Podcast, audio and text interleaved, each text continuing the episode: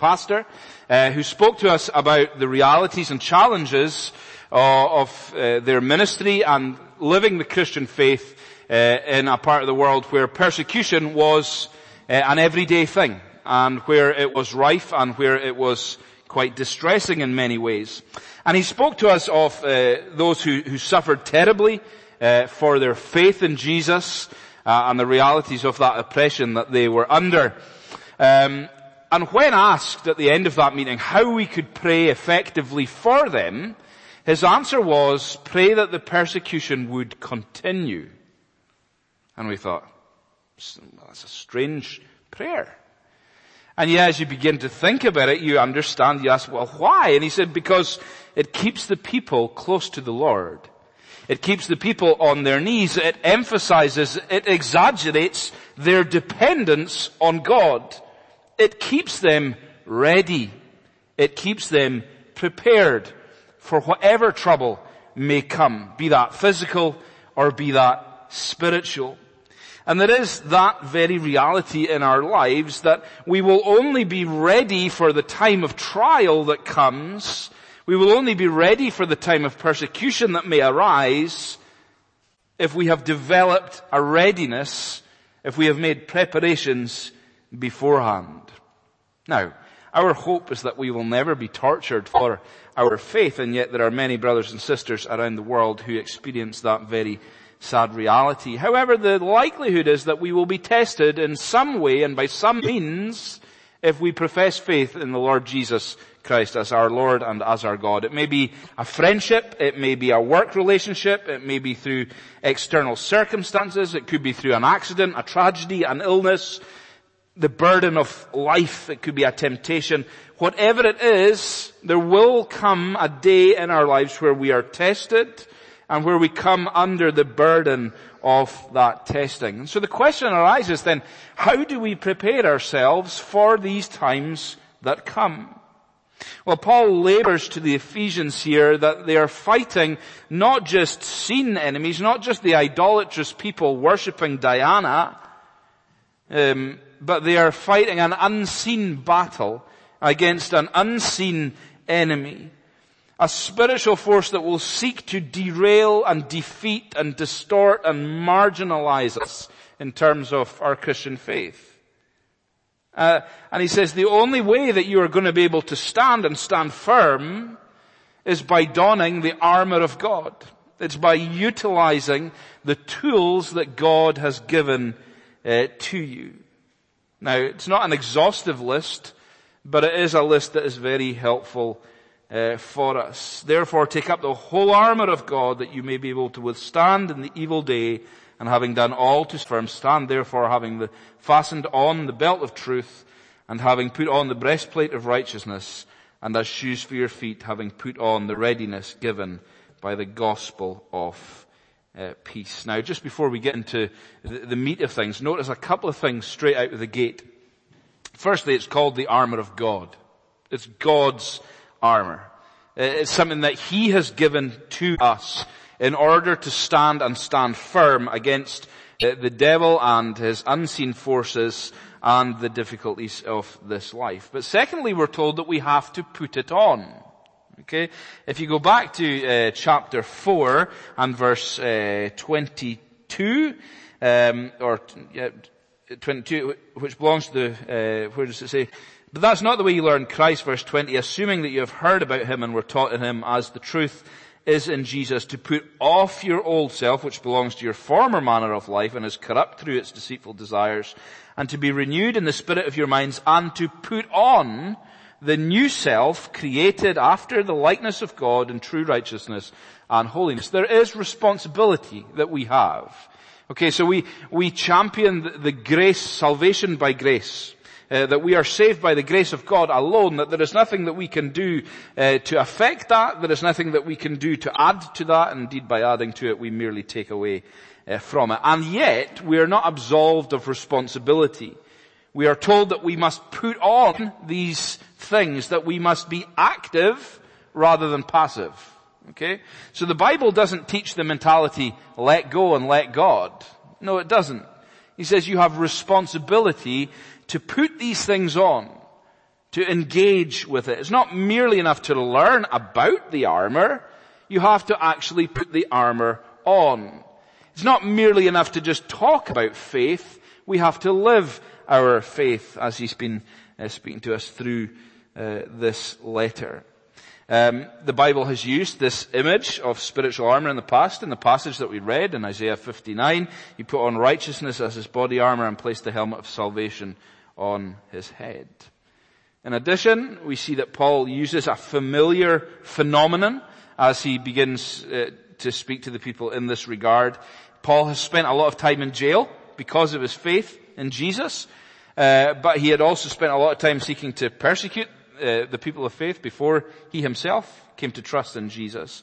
So he was familiar with soldiers, with uh, military. Uh, he, he therefore uses that analogy to tie the truth uh, to the people uh, in a way that they could relate to, in a way that they could understand, in a very visual uh, manner by employing the different armor that soldiers would have worn. So let's look at these first three pieces of armor briefly uh, this morning. First thing that we notice is that we are to anchor our lives in truth. Okay. For Paul, the truth of the gospel, the truth of the word of God was foundational. It was fundamental. Everything else in life, everything else in the armor, in a sense is connected, is grounded in some way to the truth. And the same is true for us as Christian people, as men and women, boys and girls who profess to own the Lord Jesus. Everything that we do must be tested against and shaped by uh, the Word of God, which is the truth. And Paul uses the, the, the analogy of the belt, the soldier's belt worn around the waist. Now, this wasn't something that was merely decorative. It wasn't like the, the belt you put on when you're wearing your kilt that just looks good. It was an important part, it was an integral part of the battle garb. And it served a couple of purposes for uh, the soldier. Firstly, it allowed, uh, allowed freedom of movement. So, uh, in, in those days, people would have worn long flowing garments. Um, and to run or to engage in physical combat, uh, wearing such a long flowing uh, garb would be like, you know, trying to go to war in your dressing gown. It's, it's not going to be that easy. It's not e- going to be easy to run. You're going to be tripping it uh, and falling. So the belt made it easy for the soldiers to lift up the bottoms of their robes and tuck them in uh, to the belt so their legs could move freely and that they could run. The second thing that the belt did was it allowed uh, for other things to be anchored into it. The breastplate, which we will come to, the sword, uh, they are both anchored or attached uh, to the belt. Um, and what Paul is saying to the Ephesians and by extension to us is saying, if you want to be able to stand against the forces of evil that attack you, then you must anchor your life in truth. And you must anchor your life in absolute truth. Now we live in a world where absolute truth has gone missing in action. Because people say there is no such thing as absolute truth, which ironically is a statement which is to be taken as absolute truth. But people in the world uh, assert that truth changes with the individual. So what's true for me may not be true for you. The Manic Street Preachers. This is my truth, tell me yours. Truth is, uh, uh, is something that's just an opinion. But that's not the definition of what truth is, of course, is it? Truth is not an opinion. Truth is something that is immovable, that does not change. Truth is truth. There are truths that are being challenged in the world in which we live all the time. There are truths that are being eroded, being disregarded, distorted. A big issue just now is uh, the gender issue. The gender issue and people identifying as this, that and the next thing. I can't even begin to list uh, the list of possibilities that there are. But the thing about that is it's all about how people feel. It is subjective.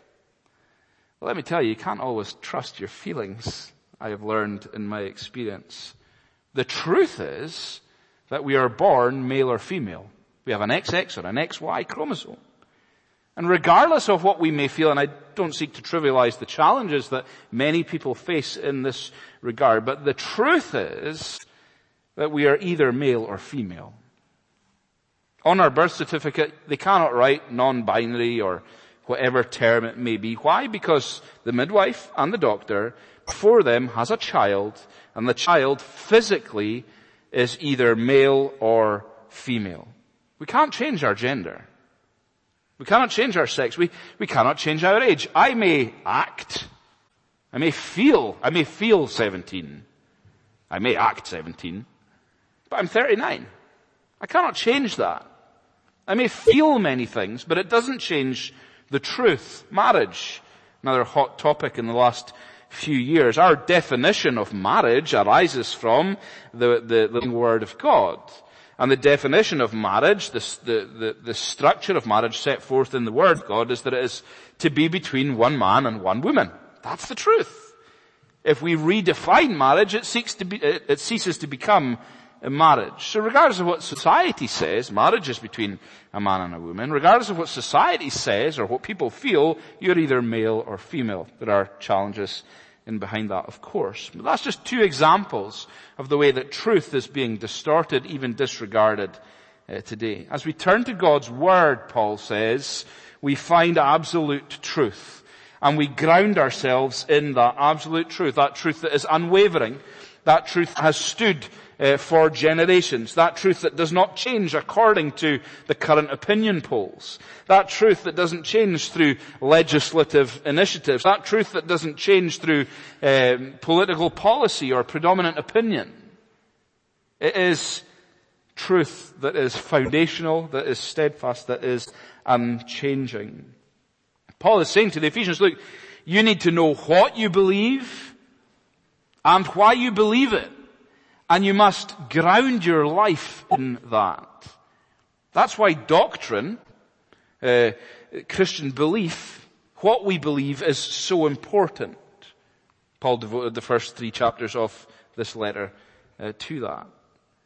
But part of the reason that our nation has become so secular and so godless is because we have turned away from the word, i.e. the truth of God. To the point where many people, even people who would call themselves Christians, frankly, don't know what the truth is or what they believe.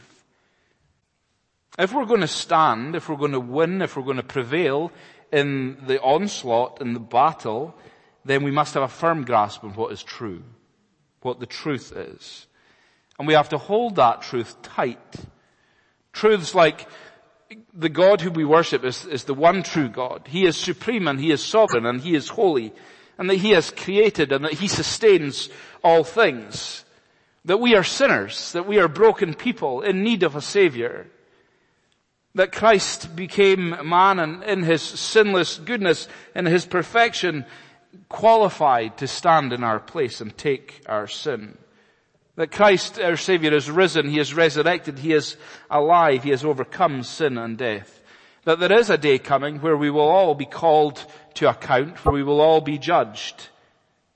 There is a heaven and a hell.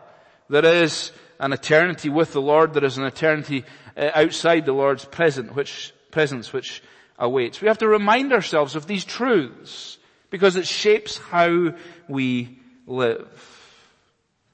If we want to live victoriously in our Christian faith, it's not enough to merely have basic information. We have to have a firm grasp on what the truth is. We need to know who Jesus is, why he came, what he has accomplished. And we need to stand on that truth. Unashamedly and confidently, regardless of what the world around about us says. Christians through, down through the ages have stood firm, even with joy, in the most horrendous circumstances of persecution because they understand the gospel and because they hold the gospel and because they champion the gospel and because they are grounded in the truth of the gospel. They seek the truth, they proclaim the truth, they own the truth. Because the truth is the foundation, the truth of God's words, foundation upon which we build everything else in the armor and indeed in our life. If the foundation is bad, everything else is compromised. So Paul exhorts his readers to embrace the truth. He exhorts you today to embrace the truth. What is the truth? You are a sinner in need of a savior, but that Christ has come and that he has eh, done all that is necessary and he calls you to himself to come and to know new life and new hope in him. Embrace truth. Don't just embrace put it on. Bind it around your waist and anchor everything else in your life to that truth. Time is marching on. So, we must anchor our lives in truth. Secondly, we must rely upon the righteousness of Christ. Um, he, he, goes on from, from having the belt of truth to having put on the breastplate of righteousness. Now, the breastplate was a sleeveless piece of armor um, that covered the full torso. It was usually made of leather uh, and had pieces of animal bone or even pieces of metal embedded into it. Some breastplates were made from molded or hammered metal, um, like the bulletproof vest of the day. They didn't have Kevlar, so they used the means that they had available to them. But the, the main purpose of the, the breastplate was to protect the vital organs of the body in hand-to-hand combat. So, Paul says our breastplate is righteousness. Now, unfortunately, righteousness is often used in a negative way in the world in, in which we live. We often talked about people being self-righteous. Uh, it's something that denotes a, an arrogance or a, or a, condescension. Tim Keller, minister in, in New York, is helpful. He says, righteousness means to be presentable. To be righteous means that I have passed inspection in the eyes of a significant other. I have been found pleasing to someone that I want to please. That's what righteous means. It has none of the, that connotation of being self-righteous or proud or cocky or condescending or holier than thou. The word righteous means to be right with. It means to be reconciled to somebody. It means to be pleasing in someone's sight. It means to be presentable. In terms of our relationship with God, we are, we are not presentable. Why? Because we are tainted by sin. And we will never be righteous in our own strength, through our own abilities. It cannot be done. For all have sinned and fallen short of the glory of God. We're told in Romans 3 that there is none that are righteous, not even one. It's the starting point of the gospel, isn't it? We have to recognize that before we can come to a saving knowledge of Christ. The starting point of the gospel is this, God is holy and you are not. Our only hope of therefore being righteous depends on Jesus gaining that righteousness for us and giving it to us. It's what we call imputed righteousness. It's given to us by another. It's applied to our account by Christ. There's a great picture of that in the Old Testament. I believe Andy's preached through Zechariah recently. Zechariah 3, the, the high priest Joshua is standing before the angel and the Lord and Satan. And Satan's drawing attention to the stained nature uh, of Joshua's clothes. He, he points out that he's unworthy to stand before the Lord. And the angel of the Lord commands the, the filthy clothes to be taken off Joshua and clean clothes to be uh, put on. And Satan can make no more charges against him. See, I have taken away your sins and now I'm giving you these fine new clothes. That's the gospel, isn't it? That's what Christ does. He gives us His righteousness. We are stained by sin but we put on His unblemished righteousness and it covers us. So Paul's reminding the Ephesians and us here to remind ourselves over and over again that we are not right with God through any personal means or accomplishments on our own behalf, but we are declared righteous in God's sight by the shed blood of Jesus Christ. That He has made us clean before the Lord. And we have to remember that because Satan will accuse us constantly. And there'll be times in life when we'll think, after all that I have done, I can't possibly be redeemed. I'm beyond saving. God could not deal with a person like me. There'll be times in life where tragedy will, will strike and we'll be tempted to conclude that, well, God is capricious and sadistic and He's punishing me. But Paul's reminding us here in the breastplate of righteousness that our status before God does not depend on what we have done, but what Christ has done. Not on who we are, but who Christ is. The sinless, spotless Lamb of God. Satan has no hold over us. Edward Moore, or Moore, wrote these words, I'm sure familiar to many. My hope is built on nothing less than Jesus' blood and righteousness. I dare not trust the sweetest frame, but wholly lean on Jesus' name. When darkness veils his lovely face, I rest on his unchanging grace. In every high and stormy gale, my anchor holds within the veil. His oath, his covenant, his blood support me in the whelming flood. When all around my soul gives way, he then is all my hope and stay. When he shall come with trumpet sound, oh may I then in him be found. Dressed in righteousness alone, faultless to stand before the throne. On Christ, the solid rock I stand. All other ground is sinking sand. If we understand the imputed righteousness of Christ, then we will be trying to do what God has tell, told us uh, to do. We don't do it because it makes sense or because we think uh, we can do it ourselves, but we put on the righteousness of Christ because we are obedient to the call of Christ upon our lives. So that when the time of trial comes, when the when the, the lies are whispered in our ears, our focus is on Christ and not on ourselves, not on our resources, our abilities, but on His the one who has overcome that we may be free. So, the belt of truth, the breastplate of righteousness. Thirdly, we have to walk in peace. Walk in peace. And as shoes for your feet, having put on the readiness given by the gospel of peace. I would hazard a guess that most of us have more than one pair of shoes and perhaps some of the girls, maybe even some of the guys, have a, a, an obscene amount of shoes. Uh, we have shoes for different different uh, activities. We have shoes for uh, going to work. We have shoes for going to uh, significant uh, life events. We have shoes for relaxation. We have shoes for sport. we have shoes for different things. Well, the soldiers' shoes were important to them because their lives may have depended upon those shoes. Roman roads were rough and were difficult in places. It was difficult to climb. It was difficult to engage in combat if they didn't have the, the, the right footing uh, or the right shoes on. And typical Roman shoes would have um, metal or nails into the bottom of them to give them a bit of traction on uh, uneven or slippery uh, ground. Well, the Greek word that comes from readiness, or the Greek word for readiness, is a word that comes from nimbleness. Um, not a word that is often used for uh, myself.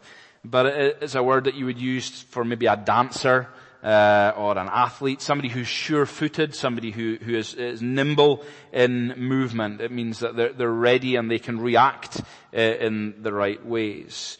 Um, and Paul is saying, look, the way to be ready for anything, the way to be able to move in the right way is to live in God's peace. This peace comes from knowing that you are imputed with the righteousness of Christ. Uh, this peace comes from knowing that you are saved by grace alone.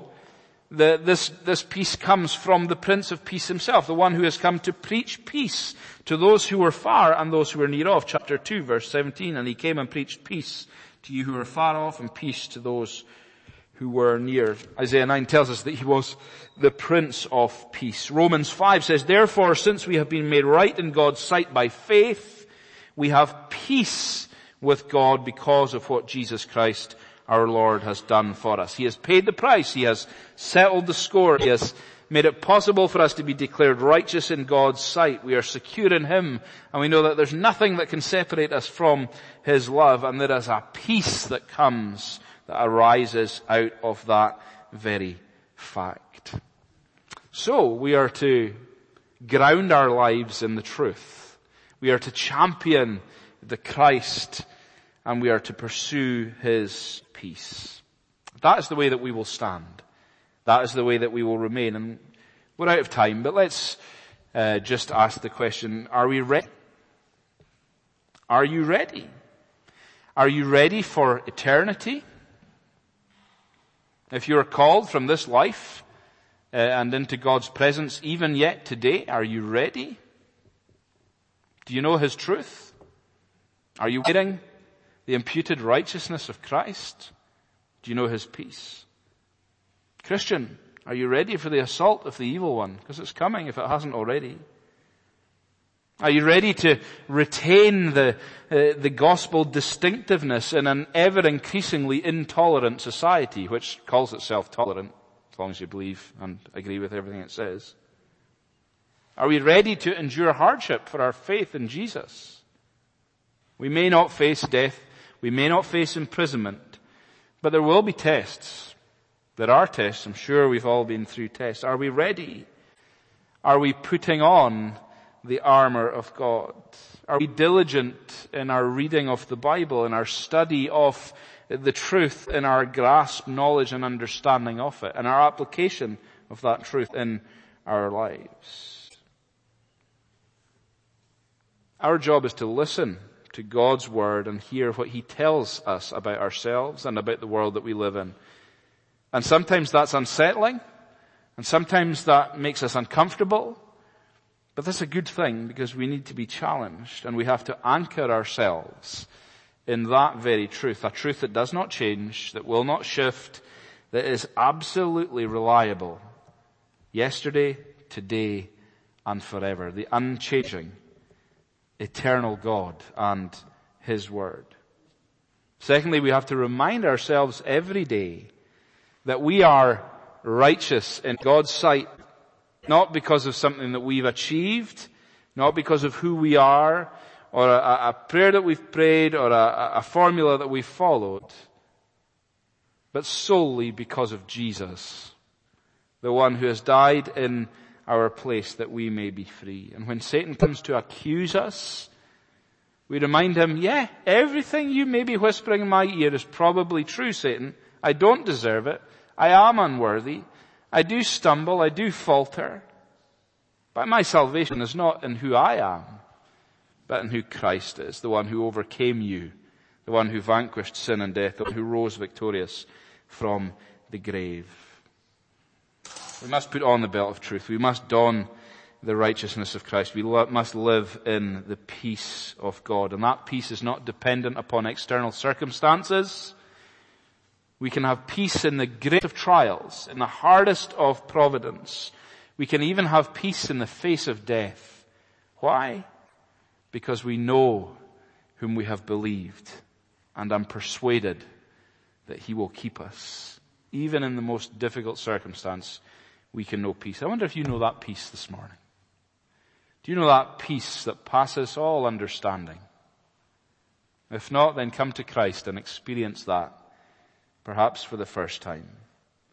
Because when we act, when we don the armor, when we dress ourselves day by day, hour by hour in the armor of God, we can stand and we can stand firm regardless of what the evil one may throw at us. Amen. May the Lord bless these few thoughts to us and keep us until we consider uh, the other three uh, attributes of the armor of God this evening. Please come if you are able.